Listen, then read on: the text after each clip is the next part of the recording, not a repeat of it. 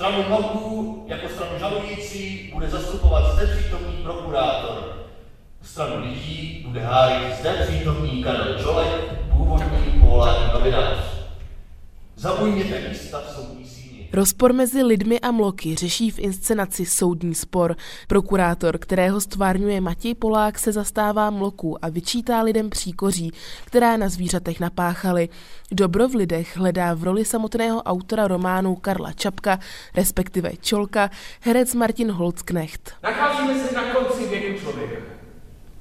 A člověk by křičel, když se tak na to dívá. Do soudního procesu vstupují scény z vybraných částí románu. Slouží jako rekonstrukce událostí, které se odehrály mezi mlky a lidmi.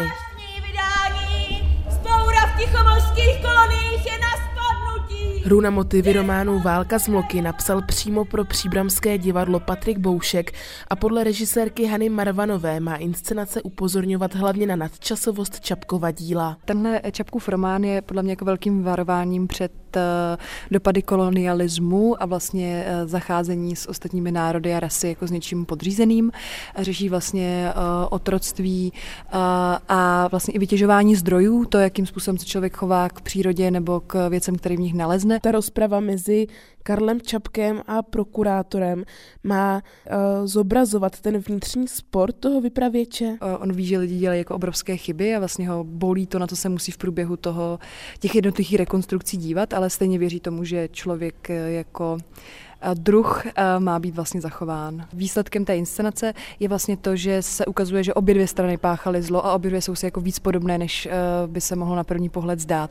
Takže jsme se právě snažili o to nedělat to jako černobílé, ale podívat se na to v širším kontextu. Herec Martin Holcknecht, tedy Karel Čapek, stojí ve hře na straně lidí, má vlasy ulíznuté dopadky, světle hnědý oblek.